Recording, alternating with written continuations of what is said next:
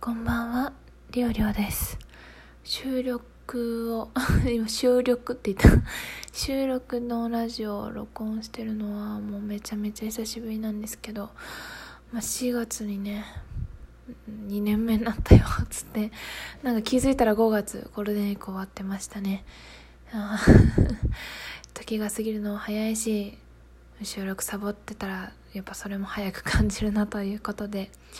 お久しぶりです。りょうりょうです。まあ、ちょこちょこライブをやらせていただいたんですけど、あの、まあ、ちょっとそこで普段の日頃のこととか喋っちゃってて、改めて録音で何喋ろうって思うと、なんかね、よくどう喋っていいのか分かんなかったので、なかなか喋ろう、撮ろうっていう気になれてなかったっていうのが正直なところですね。えー、うんそうなんです。まあいろいろと生活の中でまあ愚痴を言いたいことだったりとかあのまあその時その時で不安に思ってることまあ不安定な部分あるんですけど、まあ、あんまりそういうところばっかり残すのもあれかなとか思ってねなかなか喋れてないんですけど。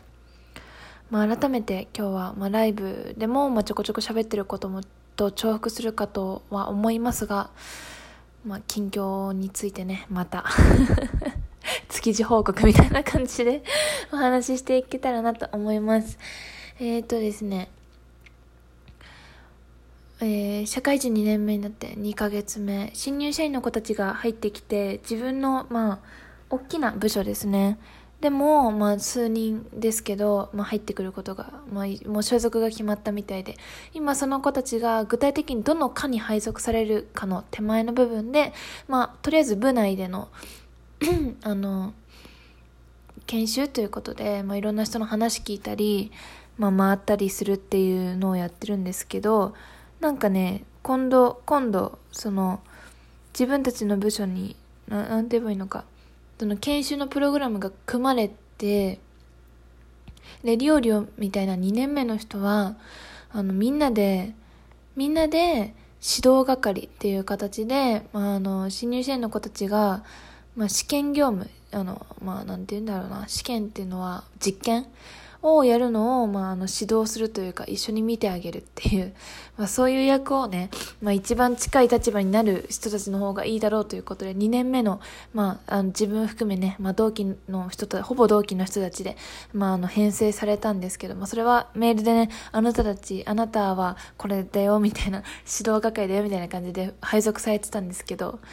いやびっくりしまして。何せ私が資金業務ほとんどやったことがないのに なぜ指導に選ばれたのかと思ってこれはもう完全に愚痴なんですけど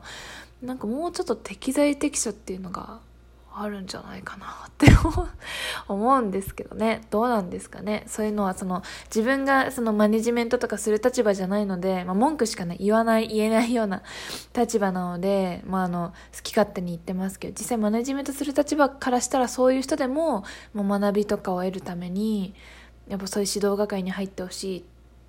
ていうふうに思ったのか単純に2年目だから2年目は全員そこに突っ込むっていう考えにしたのかわかんないんですけどいやえ？でなんかその結構こういうことを今後やっていきますよ。この日はこれをやってこの日はこれをやってっていうのは結構細かくもうすでに組まれてまして予定が。であのでそれをその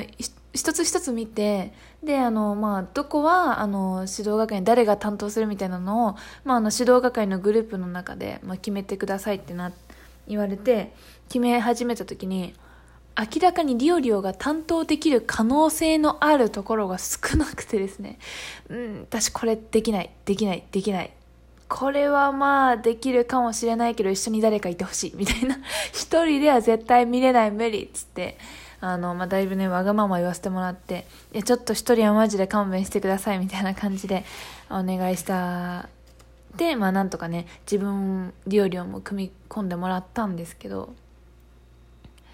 新入社員研修って自分たちの時はこんな丁寧ななんか1ヶ月とか2ヶ月とかかけた部内での研修っていうのがほとんどなかったので1週間かちょっとだけそのなんか部署の説明があってその後すぐにもうパッて配属されてたので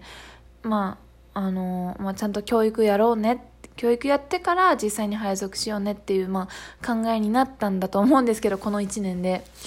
とはいえなんか自分たちが受けてない研修なのになんか新入社員の子にはには教えなきゃいけないっていうのが、難しいな、できるのかなと思って、今日ちょっとね、あの、残業してた時に、あの、上長、上長っていうか、あの、別のね、ちょっと上の方にもね、こういうことがあってって言ったら、そう、え、その試験あなたやったことない、ないんじゃないって言われて、やったことないです。そうなんだ、みたいな。まあ、大丈夫、大丈夫、みたいな、軽い感じでかわされちゃったんですけど、うん、っていうことがね、ありました。ということで、まあ、あの、もうさ、この前までね、社会人成り立てです、みたいな、フレッシュみたいな感じで、あの、もう、あの、ひよっこですみたいな感じの立場でね、いたんですけれども、もう、なんだかんだやっぱ後輩を持つ立場として、あの、社会人としても成長しなきゃいけない部分もあるんだなということで、まあ、これからがちょっとだけね、あの、りょうりょうにとって、まあ、壁というか、まあ、大きい、あの、課題になって、くるのかな、この先1ヶ月2ヶ月っていうのが、まあ今見えてきたところですね。あとはですね、もうちょっと社内が本当にバタバタしてました、相変わらず。で、あの、今日、たまたま今日なんですけど、自分の、まあ部長のさらに上の人みたいな、開発関係のね、自分開発関係の仕事してるんですけど、開発のそのトップの人と面談っていうのが最近設けられてまして、で、まあ人事についても、あの、まあ、ちょっと昨年度末の人事異動っていうのがほとんどなかったので、まあこれから新しく人事決めていくっていうことで、あの、まあ、ちょっと人事について、まあ、何か希望とか、まあ、言いたいこと、やりたいことがあるなら言ってみたいな感じで、まあ、面談があって、まあ、自分は今のままの部署で、まあ、やり続けていたいけど、まあ、この先の業務どうなるか分かんないし、まあまあ不安なところはあるけど、まあ、やれるもんならやりたいみたいな感じで素直に言ったんですけどまあそうですね。そういうなんか人事とかもなんか改めて偉い人と喋るとああまたそういうのもあるんだなと思って周りの人たちのね環境も変わってっちゃうのかなとかもちょっとドキドキするんですけどまあまあそんなそんな感じですね 仕事についてはそんな感じで一方家族についてですね、親族ですね。自分は、まあちょっとライブでも、まあ喋ったり喋ってなかったり喋ったりなんですが、祖父母がね、あの、母方、父方、今現時点で、今私が喋ってるこの時点で、一人ずつしかいないんですよ。父方のおばあちゃんと、母方のおじいちゃんしかも今いない状態なんですけど、ちょっと二人とももう90ですね。もうほぼ90、まあ、90歳という、まあ、高齢っていうもうこともあって2人とも多分もうすぐお別れなんだろうなってことをなんか実感してきてるというか現実のものとして考えるようになってきてて、まあ、母方のおじいちゃんに関しては、まあ、1年以上前からもういつお別れ永遠の別れになるか分からないっていう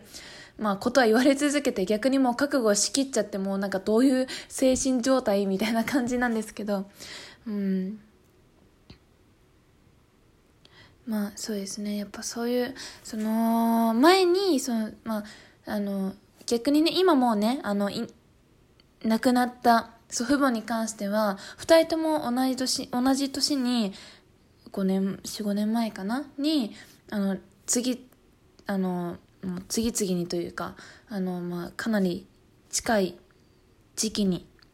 亡くなったんですけどその時はやっぱ突然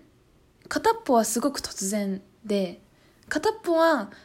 もうその数ヶ月前とかから、1年2年前からもう入院退院を繰り返してもうすごい覚悟ができている状態だったので、まあ、む心的なその迎えなんですかね。あなんていうのううんとうんと受け止め方が自分の中でも違ったんですけど。でも今回に関してはもうそのペアなな全然言葉が出てこないんだけど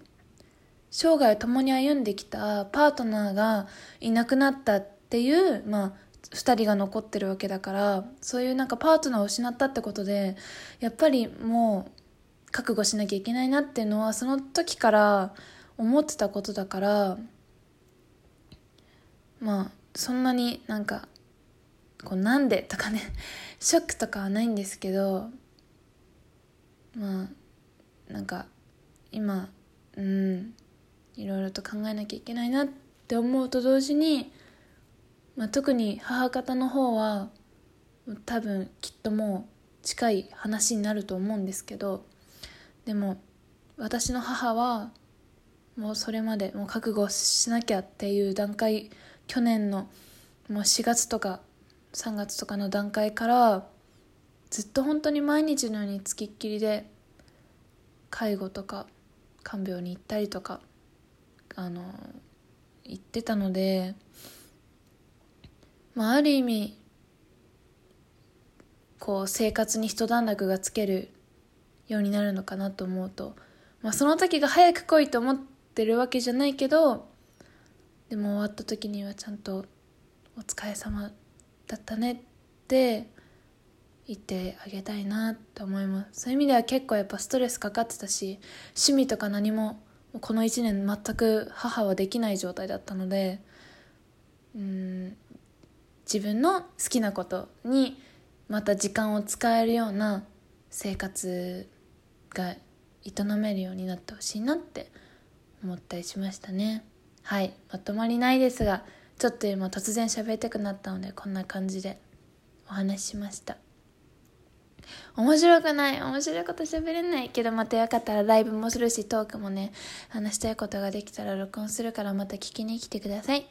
それではここまで聞いてくださった方いるかな？いたいたかな？ありがとうございました。おやすみなさい。またね。